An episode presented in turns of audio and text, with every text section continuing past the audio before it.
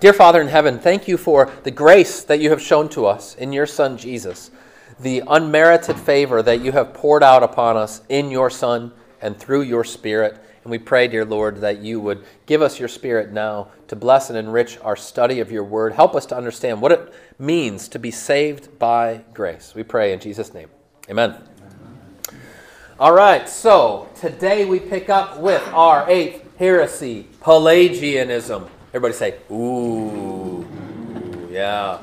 This is one of the real boogeymen that continued to be in the backdrop at the time of the Reformation when the Lutherans would say that the medieval church had lapsed back into a kind of Pelagianism, or if they were feeling really fancy, they would say semi Pelagianism. And we'll talk what all uh, um, Pelagianism is and who it's named after here in just a second, but suffice it to say that this is another one of these heresies that doesn't go away. We've seen this again and again and again. It's not just that, oh, the church dealt with these heresies 16, 17, 1800 years ago and everything's good, we can move on. These things are perennial, they recur over and over again. Uh, often and typically not by the same name, right? Nobody's walking down the street boasting of being a Pelagian but the impulses and the elements of it keep coming up. And we'll see that again with our um, heresy today. To start with, got a picture from a few weeks ago. It's a lovely picture. I actually don't know who took this picture. Did you take it, Jake? Well done. So, beautiful picture, cool kind of red filter on there for Reformation Day. But that's the baptism of little Everly. Okay, we've had a number of baptisms this year, and my question for you as we start is why do we baptize babies? Hmm. I actually don't want you to answer this right now. I don't want you to answer this right now. I want you to, to think about it, ponder it, because it's going to come up. It's very relevant to this heresy in particular. Why do we baptize babies? All right, put a pin in it. We'll come back to it. First, our weekly quiz done just for fun and not as a verdict on your faith. Here we go. Don't shout out your answer, just Give your first knee jerk reaction circle true or false. Number one grace is best understood, best understood as a hand up from God. Number two, all humans are born sinful. Number three, good works are the natural fruit of faith. Number four, babies don't need baptism because they're innocent. And number five, the cross is proof that we cannot save ourselves. More handouts? Uh, oh, for these guys? I thought there was, yes. Here we go. I got them. Cool. All right. What is Pelagianism? Number one on your handout. Pelagianism is the heresy that denies the existence of original sin. Now, there were other things that flowed out of this um, that also went along with it. But the most, at the most basic level, this was the, the crux of the heresy. It denied the existence of original sin. And it was purported by this guy, Pelagius. That's who it's named after, Pelagianism. There we go. He had his Kodak moment right there. Uh, a little bit about Pelagius. He was a British theologian and monk. We've seen this again and again with our heresies. The heretics are guys working from the inside. It's not some hit job from outside. It's guys who you might say should know better, okay? But in any case, they are churchmen. He was, uh, what's interesting with Pelagius, and this is reflective partially of where we're moving along in the timeline chronology, uh, he was British. Okay, so he's up in England. Most of the folks we've seen are down more, you know, Greece, Middle East, North Africa, but he was all the way from up in jolly old England. Uh, he, lived around. Um, go ahead, George. Okay, lived around 354 to 418. So he was a contemporary of Augustine, which is how you know he's going to get a beat down, right? If you're going up toe to toe with our guy Augustine, it ain't going to come out well for you. And it was Augustine that first really um, teed Pelagius off. He was scandalized by this prayer of Augustine. This is in Augustine's um, autobiography, which kind of created the genre, his Confessions in that book, Augustine prays to the Lord, grant what you command and command what you wish. Grant what you command and command what you wish. Now, why would Pelagius be so upset about this? Sounds like a, a, pretty benign prayer. Grant what you command and command what you wish. What got him so upset about that is he's like, that's suggesting that we don't have the power to do what you command in ourselves. It suggests that we actually need help. There needs to be some outside intervention. And Pelagius was like, no. God wouldn't command something if we can't do it, and if we won't do it. That was kind of the, the heart of the matter. And from this, uh, from that little ripple, came all of these other big ones that would, would come. One last thing about Pelagius that I came across this week from a, another church father named Jerome, who referred to Pelagius as a corpulent dog weighed down with Irish oats. I didn't know you could get uh, chubby on Irish oats, but apparently you can. You have too much of that oatmeal, and according to Jerome, it's not going to work out for you. Pelagianism, then, the teachings that he advocated and purported, and others around his time. Again, the key thing, the foundational thing, is that original sin doesn't cripple human nature, it just hinders it. So Pelagius was willing to talk about sin, perhaps even about original sin, but his idea is that, well, it doesn't really affect you ultimately. Maybe it just slows you down a little bit, gives you a little hitch in your giddy up. Um, or the, the image that was used is that it's like a magnet smeared with garlic juice. Now, interestingly, I, I was doing some searching on this, and this is actually a, a thing like magnets smeared with garlic juice. Has anybody ever heard of this before? No. All right. Well, if you search Google, people are still talking about that, and not because of Pelagius. So, interestingly enough, so like a magnet smeared with garlic juice, it kind of you know uh, retards its power but doesn't take it away. Say. Um, Therefore, ergo, humans have power to merit salvation through free will. Okay? So this follows along. He believes, you know, original sin. No, we don't believe in that. Maybe you, are you know, you're slowed down a little bit, but you still have the capacity in you to do enough in order to merit salvation from God. Well, but wait a second. What about what about grace? Where does that come in? More on that in just a second. He would say also then, and this all kind of hangs together. Death is natural. It's not the punishment for sin, but that as God created humans in the beginning, death was just part of it. It's just a natural, like people will often say today, death is just part of life. Just part of life. And of course, there's a, a little bit of, of truth to it, at least as we live this side of the fall. But if you're talking really theologically in terms of God's ultimate intentions and his uh, way that things were in the beginning, no. Death came as a result of sin not just because that's the way things are. He would talk somewhat about grace, but grace in a Pelagian framework is divine aid and especially example. And interestingly, this is you talk about how heresies um, come up again and again in the liberal theology of the early 1900s, what's called the social gospel and so forth. Very similar ideas were talked about when it came to well, what is Jesus doing on the cross? And for more liberal theologians, they would say, well, he's giving us the perfect example of self sacrifice. Well, is he actually accomplishing something there for us to forgive our sins? Well, no, but he's showing you and me how we can live the best life. Okay? The best life is one where you're really, you know, giving your all for others, sacrificing yourself. That's that's not grace.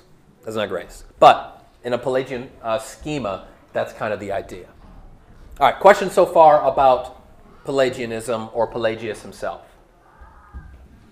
A lot of what we know about him is through Augustine, and so there's part of me that's like, we got to temper it a little bit. Anytime, if, like, if everything you knew about somebody was through their worst enemy, you'd have to wonder, like, okay, am I getting the full picture here? And so there's just there's that caveat. Um, but he did have some writings as well. And he had, he had traveled down south, and that's where he had encountered Augustine. Wasn't through his time up in, up in England. He didn't have the internet yet, and so he had to meet him more firsthand. Uh, I like this quote from uh, Reformed theologian J.I. Packer. He says, Pelagianism is the natural heresy of zealous Christians who are not interested in theology. Okay? Which is exactly the kind of thing you'd expect a theologian to say, to be fair.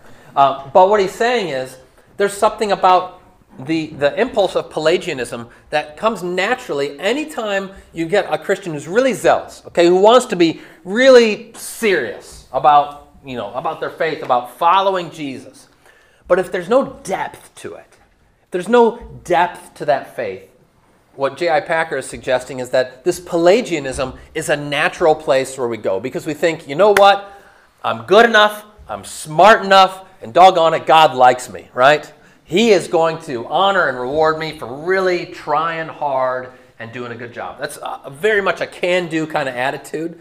It's kind of a, a basic default Pelagian posture. And J.I. Packer suggesting anytime we don't have that real depth in theology and you know, biblical doctrine, that we can fall into that as well.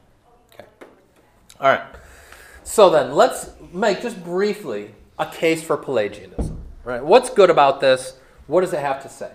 Well, what Pelagius was so zealous about and what he really cared about, number two, what he managed to emphasize is that Pelagianism emphasizes the importance of moral responsibility. Of moral responsibility. Pelagius got really concerned when he heard Augustine and all his talk about being saved by grace, not works, and that it doesn't matter about your efforts. What matters is God's compassion toward us in Christ. Pelagius was like, whoa, whoa, whoa, whoa. Slow down there, boss. And interestingly, people will still have the same reaction to the gospel today. So you're telling me that people are saved by grace, not because of anything in them, not because of anything that they do. He's like, listen, you are just, that is a counsel for chaos. What you're doing is telling people they can live however they like. It doesn't matter. And they, at the end of the day, can still be saved by grace. Is that a fair, is that a fair critique? Is there something to that? What do you think? I mean, because people will still say this nowadays, like, oh, especially Lutherans. You Lutherans, you're always talking about being saved by grace, not by works, and all this. Isn't that dangerous? Doesn't isn't that just license to live however you like? And then at the end of the day, be like, oh, by the way, uh, I've got a grace card here, God. Can you just cover for me? What do you? How do you respond to that? Or is there no response? And yes, we're wrong. Any thoughts? Yeah, Bill? I have as much uh, difficulty responding to that as I would, as I do to, uh, if you recall the movie Dead Man, Dead, Dead Man Walking. Yeah. As I do about a deathbed conversion. Yeah. So that's the, the Sean Penn one, right?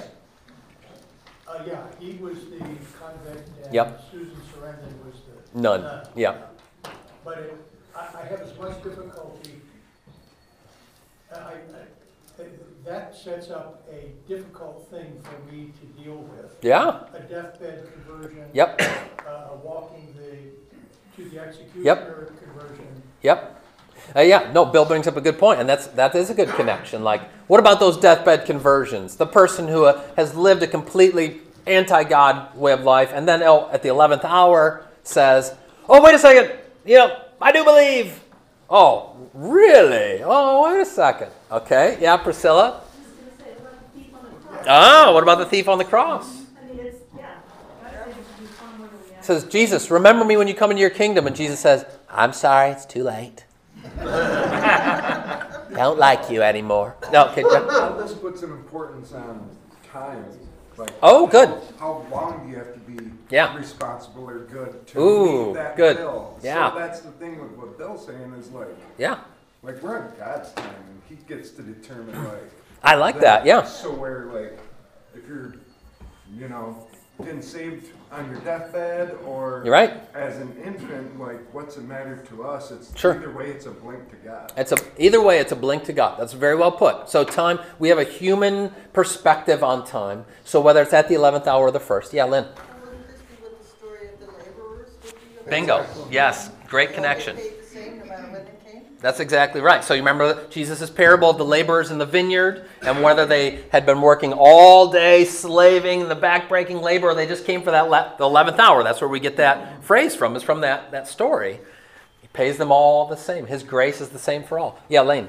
I think it's the way you look at it too, because I look at it as those people haven't had the blessing of knowing the Lord their whole life. They've missed out on all of it. Oh, absolutely. And so, to me, it's, that was their punishment, if you will, not that they need, but I mean, Right, they no. didn't know that grace. Yep. that I can give it to you, take, you know, thank you, I, I can handle it, because they didn't have that their whole life. Yes. So, they've been robbed of it in a, in a roundabout way, it's, it's. Absolutely. God They finally did it at the end. Yeah. You You just gotta look at it the other way, the flip, flip side. You're, you're absolutely right.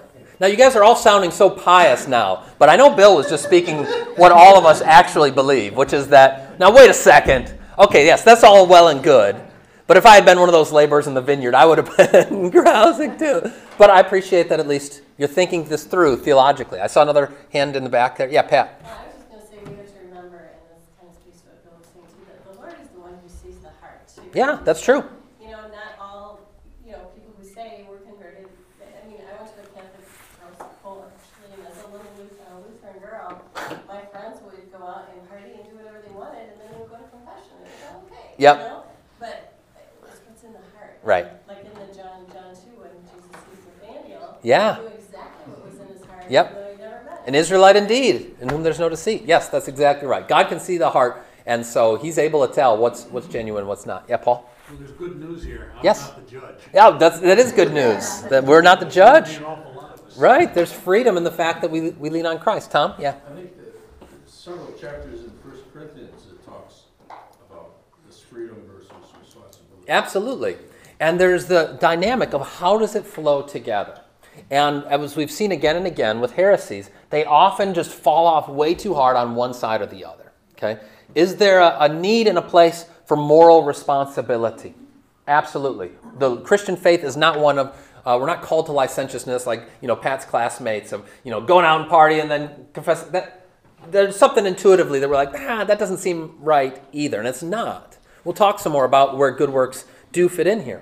But as I'm trying to make just a little bit of a case for Pelagianism, you can see again where is he coming from? What is he trying to emphasize? And he wants to especially emphasize that moral responsibility. To give you just one um, passage that jives with this, go to 2 Peter chapter 1.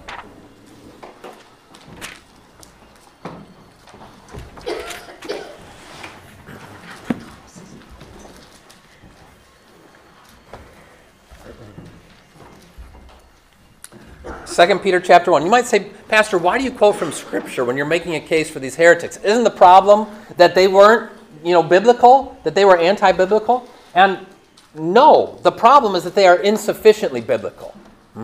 The problem with heresies isn't that they aren't able to draw on the, on the Bible. Then add now, people who believe all kinds of crazy stuff can draw on. It's a big book, y'all. It's a big book. There's a lot of stuff in there.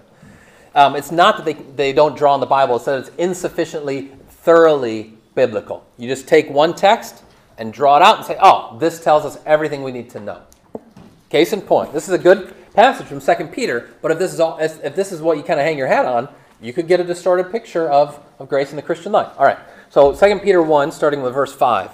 For this very reason, Peter says, make every effort to supplement your faith with virtue, and virtue with knowledge, and knowledge with self control and self control with steadfastness, and steadfastness with godliness, and godliness with brotherly affection, and brotherly affection with love. I just picture your, you know, uh, picture your food lady when you were in elementary school, and you go in with, you know, you've got the tray, and here's Peter just whoomp, whoomp. He's just giving you more and more of that green bean casserole, just lumping it on your plate. Like, all right, you need virtue and knowledge and self-control and steadfastness and godliness and brother and you're like whoa peter dude chill out he's but he's laying it all out there because he says verse 8 if these qualities are yours and are increasing they keep you from being ineffective or unfruitful in the knowledge of our lord jesus christ for whoever lacks these qualities is so nearsighted that he is blind having forgotten that he was cleansed from his former sins. Therefore, brothers,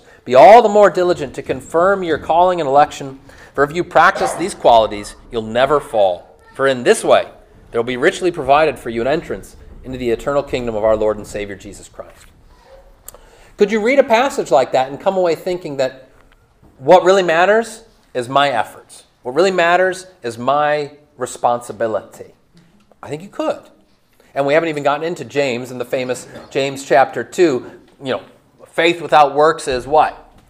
Dead. Okay? Now, Pelagius actually didn't lean on that passage a whole lot, but certainly in the arguments and debates of the Middle Ages and the time of the Reformation, whoo boy, a lot of shots were fired across James chapter 2. You know, faith without works is dead. Or again, you could go to Philippians chapter 2. Paul says, Therefore, my beloved brothers, my beloved, as you have always obeyed, so now, not only as in my presence, but much more in my absence, work out your own salvation with fear and trembling. Phew. I'm Pelagius. I read Philippians 2, and I'm like, oh, boom. I rest my case, right? You got to work out your own salvation. You are the one that needs to be responsible for making your calling and election sure. It's all up to you. But Esther, what's the next verse say right after that one? Okay, sorry. Work out your own. I just I could always count on Esther though. Work out your own salvation with fear and trembling. Wah. For it is God who works in you, oh, both to will and to work for His good pleasure. Right. So if you just read verse twelve, you can get a, a false impression of the nature of the Christian life. Is you got to read those together. It's that both and. So we've seen again and again. It's that paradox of responsibility, moral responsibility, and divine initiative. It's not either or, it's both and. Yeah, Hans, I can tell you want to say something. I keep thinking about that his name. Uh, he, he, his, you know, contemporary of Augustine. Uh, Oh, oh yeah. Uh, and that's 400 years past. Obviously, this is not something new. Correct. Yes. Yeah. No. I mean, this He's is. copying somebody else. Yeah. Yeah. He- He's just voicing it. He's vo- he's voicing something. That's true. That these are ideas that undoubtedly had been floating around that others had thought. I mean, you wouldn't have been the first person to read James and really wonder, well, yeah, what is, what is the nature of this? And so, in some ways, I mean, Luther. Many people have made the point that Luther is really his his forebears are Saint Paul and Augustine, and there's this continual recovery and returning to the gospel of grace because it is so um, counterintuitive and contrary to the way that we think things normally work. If, if it weren't that way, the gospel wouldn't be good news. It would be old news, right? It would just be, oh, yeah, everybody knows that. But the fact that the gospel is this message that God has come and saved you by grace, simply and solely because of what Jesus has done for you. Now we're getting to a, a world upending message, which is precisely what it was called in the book of Acts. So, what's at stake then? A number of things. One, what is the natural condition of humanity? Pelagius has a very different picture of that, and what uh, then implications come from that. Secondly, what is the nature of grace? What is grace? And then, third, most significantly of all, what was the real purpose of Jesus' life, death, and resurrection? Okay? Condition of humanity, nature of grace, purpose of Jesus. All right, seeing from my time, I am going to take just a few extra minutes since Ann gave that to me. Um, my wife has the power to, to do that, so I think we'll probably need it. All right, so let's refute Pelagianism. Let's get into this. Number three, speaking at that foundational primary assertion uh, and proposition from Pelagianism, original sin is a fatal infection and not just a harmless accident. It's not just something incidental to our human nature that you can kind of shake off, slough off. No, it is a fatal infection. And uh, the core text that Augustine would go to, and theologians ever after, is Romans chapter 5. Go ahead and turn to, to Romans 5, which is going to um, capture a couple of, of different key points here.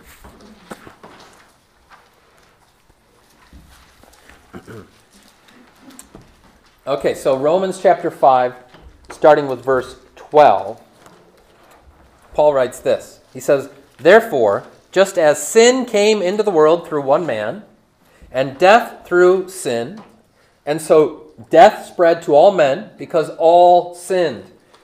For sin indeed was in the world before the law was given, but sin is not counted where there is no law. Yet death reigned from Adam to Moses, even over those whose sinning was not like the transgression of Adam, who was a type of the one who was to come.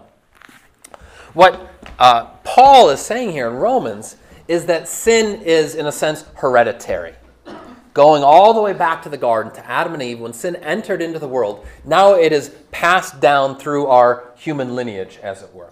It's not natural in the sense that this is not how God naturally, originally made us, but now, now we are all infected with this sinful nature. So why doesn't Jesus have it? If Jesus is, is truly human, this goes back to um, earlier heresies of Docetism. He only seems to be human. Well, if Jesus is really human, why doesn't he have that sinful nature? Genes passed on by his father.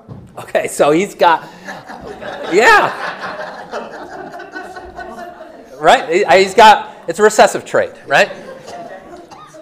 But I mean, truly, it all it all flow, comes back to the virgin birth, right? Because because of the virgin birth, Jesus is able to be like us in every way. It says in Hebrews, yet without sin. So he does he does not inherit that sin of, of Adam and Eve, which again just underscores the fact that it doesn't have to be this way. It's, it is because of, of how sin has entered into the world, but it didn't have to be that way. And so we notice here from this text, it uh, rebuts these two key points from Pelagius. One, that original sin is not really uh, original. Every time that it comes in, it's a novel thing, it's a new thing because it isn't passed on. One. And two, the idea that death is not a punishment, but that that too is natural. No, no, no. Paul makes it clear here death is a punishment. He says it later in Romans 6 as well. The wages of sin is death, right? So death is, in a sense, a, a reward, it's a consequence of sin. It's not just something natural to the human lifespan. Okay? In fact, the idea of it being a lifespan is itself uh, a result of sin. It's, it's supposed to span eternally.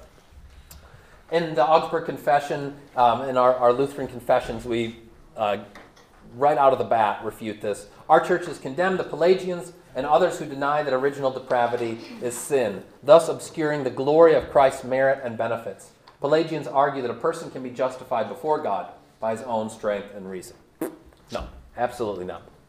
So, um, when thinking about uh, what is the, the true state of human nature apart from, um, apart from God, uh, there's a, a, few modifiers that we can use that go back to the scriptures. Um, and I found this to be um, helpful over the years. I've been teaching this in, in confirmation and so forth. So, apart from the Spirit, what are humans?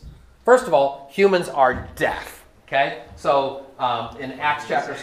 What's that? Yeah, exactly. Uh-huh. Come again? All right. So, they're deaf, right? Can't hear. We see this um, reflected, for instance, with there's that spiritual deafness, right? Not physically deaf, but spiritually deaf, as we see with Stephen, book of Acts, first martyr. They don't want to hear. They stop their ears, right? La, la, la, la, la, la, la, la, la. Okay? That's what human nature is naturally like apart from God. Secondly, it's dumb.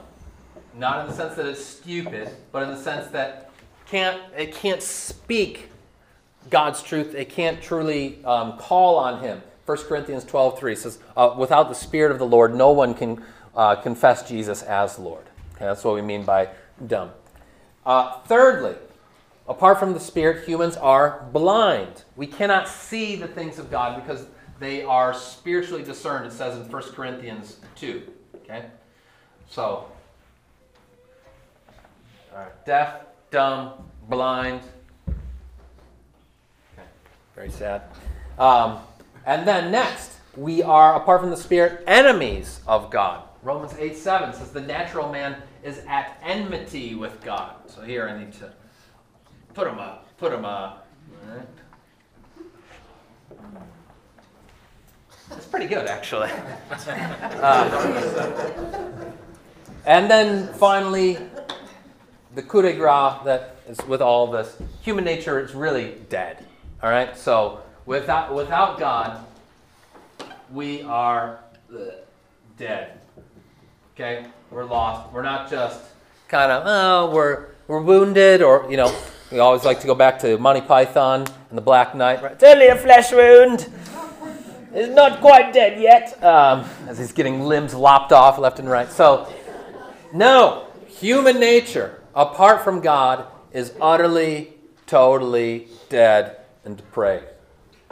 No, just a side note does that mean that humans, apart from God, are not capable of, of doing good things, things that can help their neighbor, that are a benefit to society? That's not what that means. It's not what that means.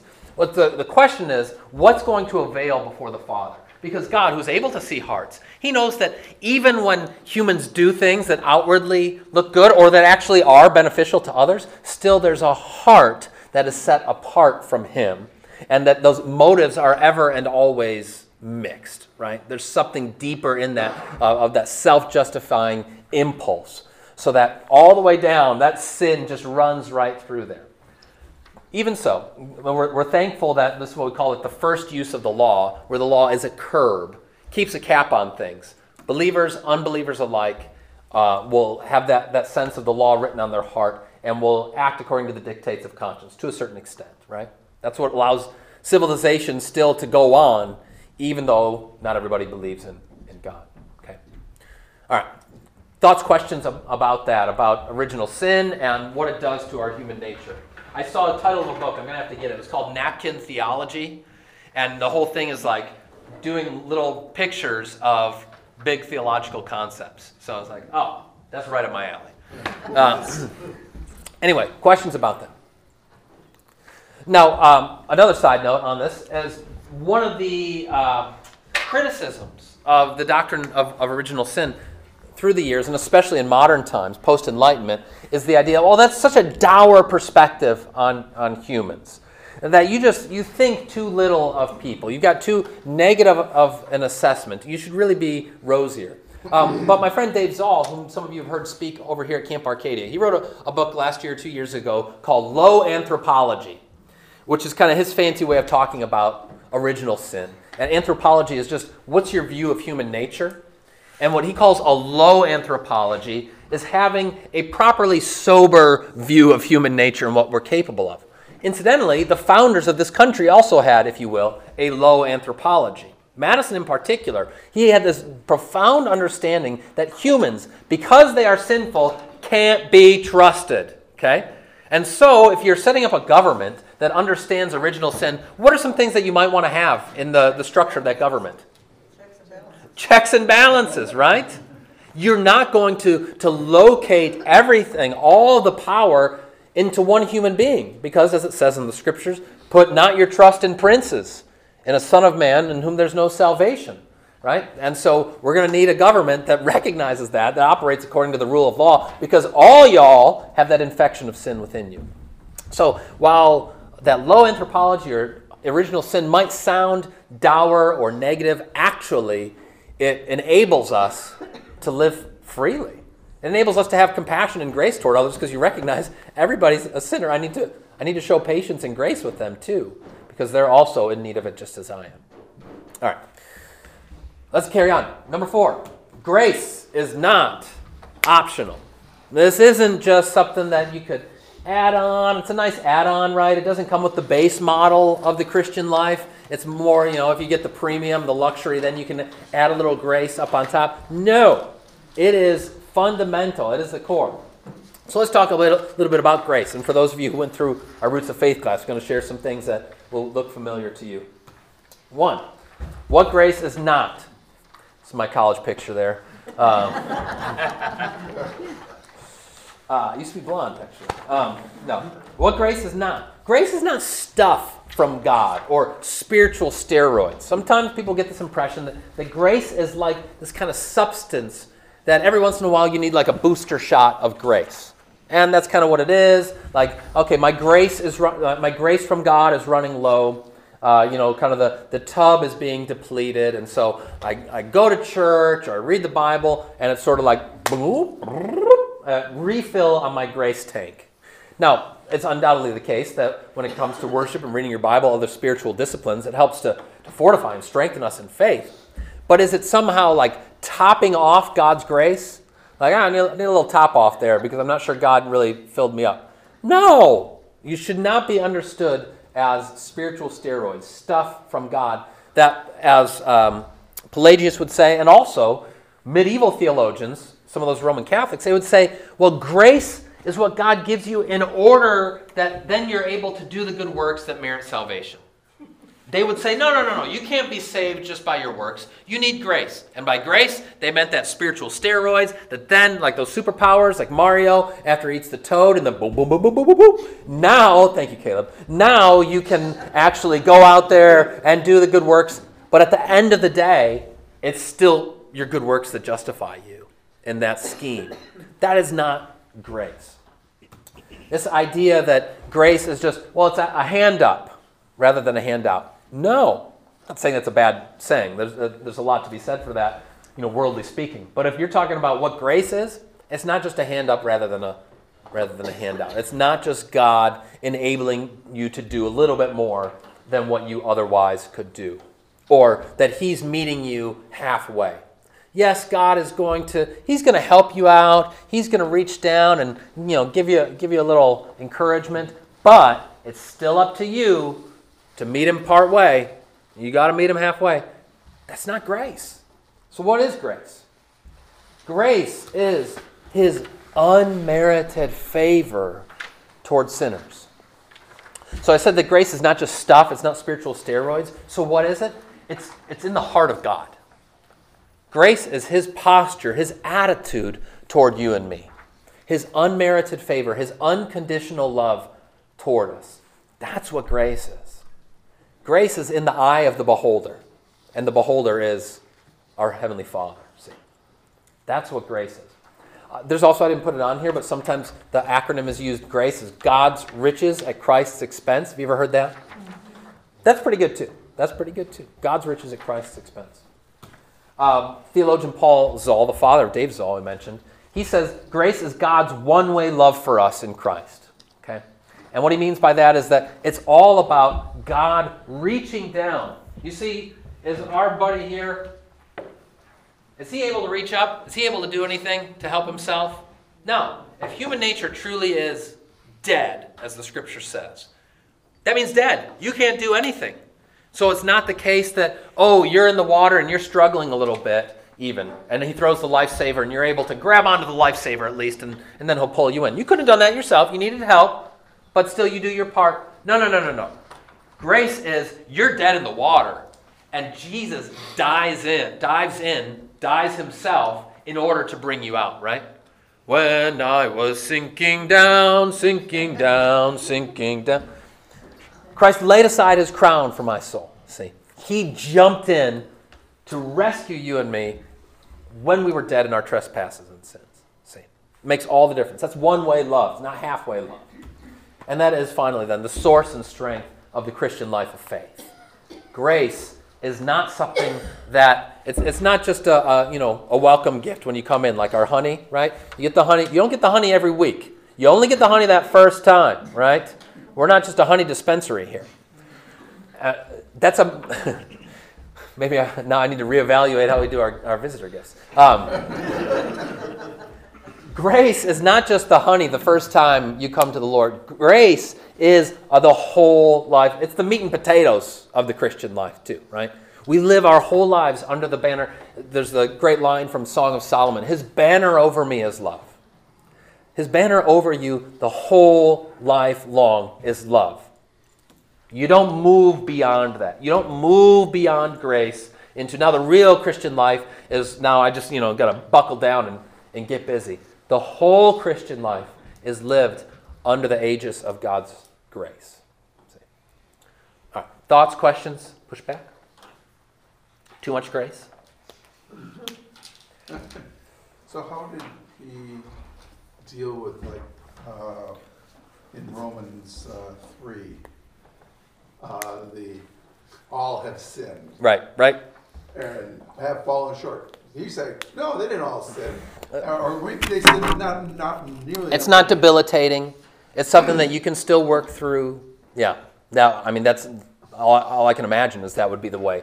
The key thing for him is that if it's not an infection, if it's not something that you inherit, well, sins might come your way. Yeah, all of us sin. Well, I mean, Pelagius would say that. Well, yeah, everybody sins. But are you able to work through it and work beyond it? Whereas Augustine, Luther, the Holy Scriptures would say, no, it, it's debilitating apart from God's intervention and his work on our behalf.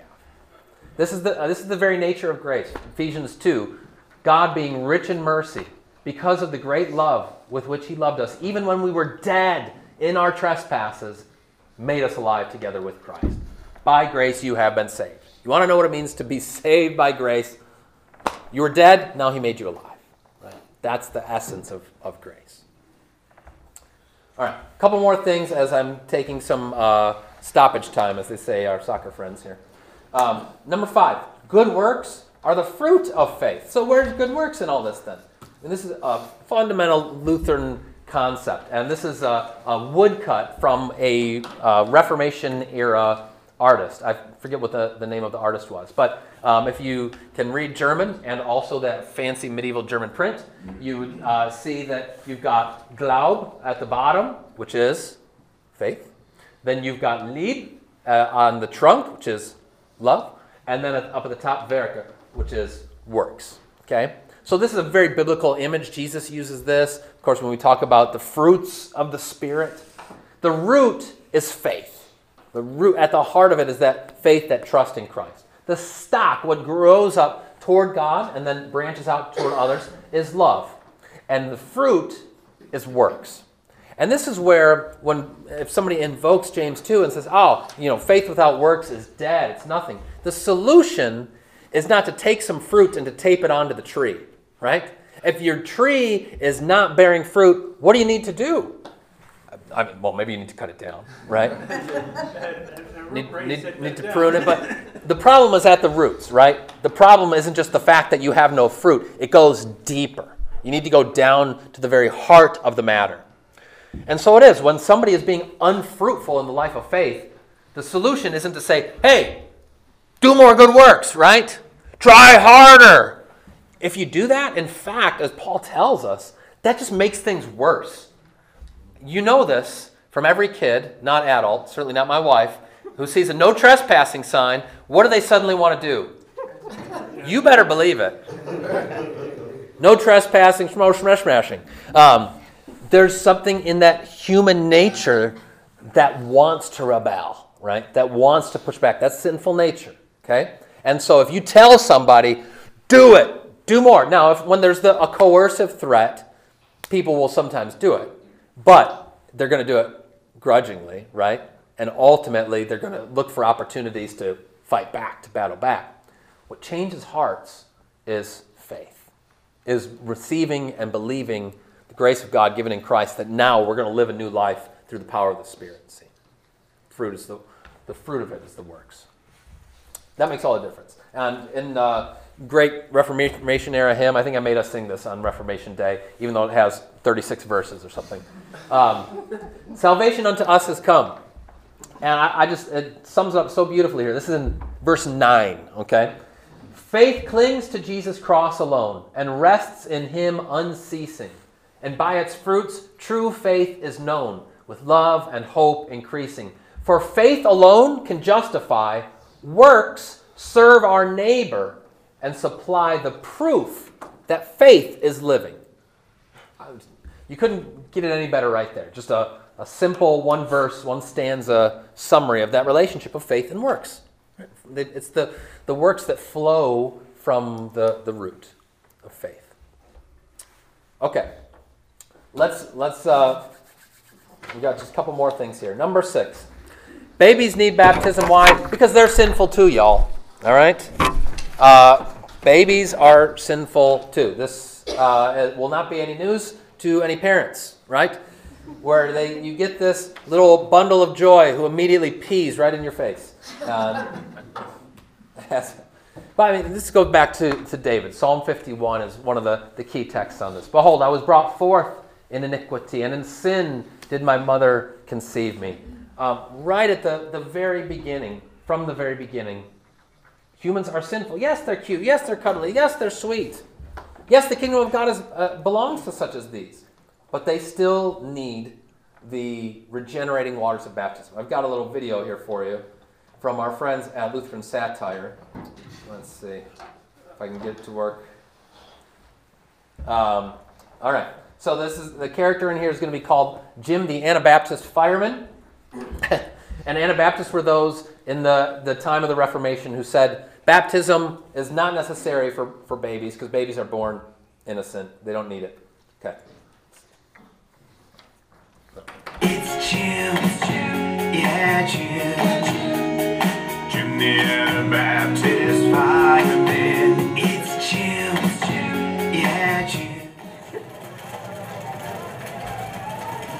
I am so glad you are here. There are many babies inside this burning hospital that need saving. Fear not. I know how to get people saved.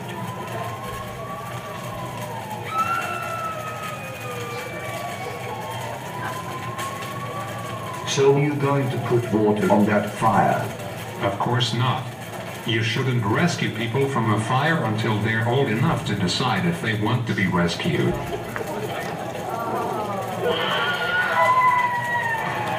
That's incredibly stupid. Aren't you worried that those babies will burn up before they get old enough to be rescued? Of course not. Everybody knows children are flame retardant until they reach the age of accountability. All right. Oh, I'd So- like a copy of that one. Yeah. It's point. We need the water because we're all born on fire. Everybody, you come into this world with sin. And so that this is the, the promise. God desires all people to be saved. And sometimes, I know for myself, because I had this season where I had really kind of strayed from, from this belief, and I'd come to more of like, if you will, you know, only those who, are, who can say so should be baptized. But um, came to recognize is we shouldn't make salvation harder than God Himself wants to make it. If He desires all people to be saved, we've seen the attitude that our Lord has toward babies, and He says, Let the little ones come to me and forbid them not. Remember, it was the disciples who were like, Get those babies out of here. Jesus is like, Come on, let them come to me. And He has made this promise. Baptism now saves you. Now, what's different uh, for, for Lutherans, and this is in, in keeping with you know ancient orthodoxy, but we believe, yes, babies are saved by baptism, by the promise that God has made, water and the Word. They can still walk away from the faith. Okay, anybody still can walk away from the faith. Not all Christians believe this. Some believe in that once saved, always saved, and that's where some of the um, pushback will come on our belief about infant baptism. Like, it can't be so simple, because if it really is just the case that, oh, why aren't we out there just baptizing everybody that we can, and then they're just, they're good. Because there is this mysterious interplay still of our sinful human nature along with that renewed nature through and the gift given in baptism, so that somebody can reject it. And so we want to take that seriously as well. Now, that's a longer conversation, one that I'm happy to, to have, but suffice it to say, and this was actually, interestingly, you might think, okay, so they came to this understanding of original sin, and then they started baptizing babies. It was just the opposite. And in fact, uh, Augustine pointed to the practice, which had already been common from the earliest days of the church, of infant baptism. And he said to Pelagius, Why do we baptize babies if they're not sinful? And Pelagius' answer was, Crickets. He didn't have an answer. He's like, oh, that's actually a really good argument. Uh, they were baptizing babies from the, from the very beginning of earliest days of the, of the church.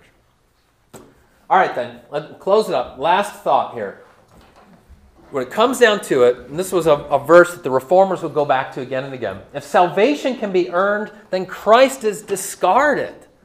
What's the point of the cross if at the end of the day you have what's in you in order to yeah, I mean, Jesus helps you a little bit, but you can do it. No. Paul says, Galatians 2, I do not nullify the grace of God. For if righteousness were through the law, then Christ died for no purpose.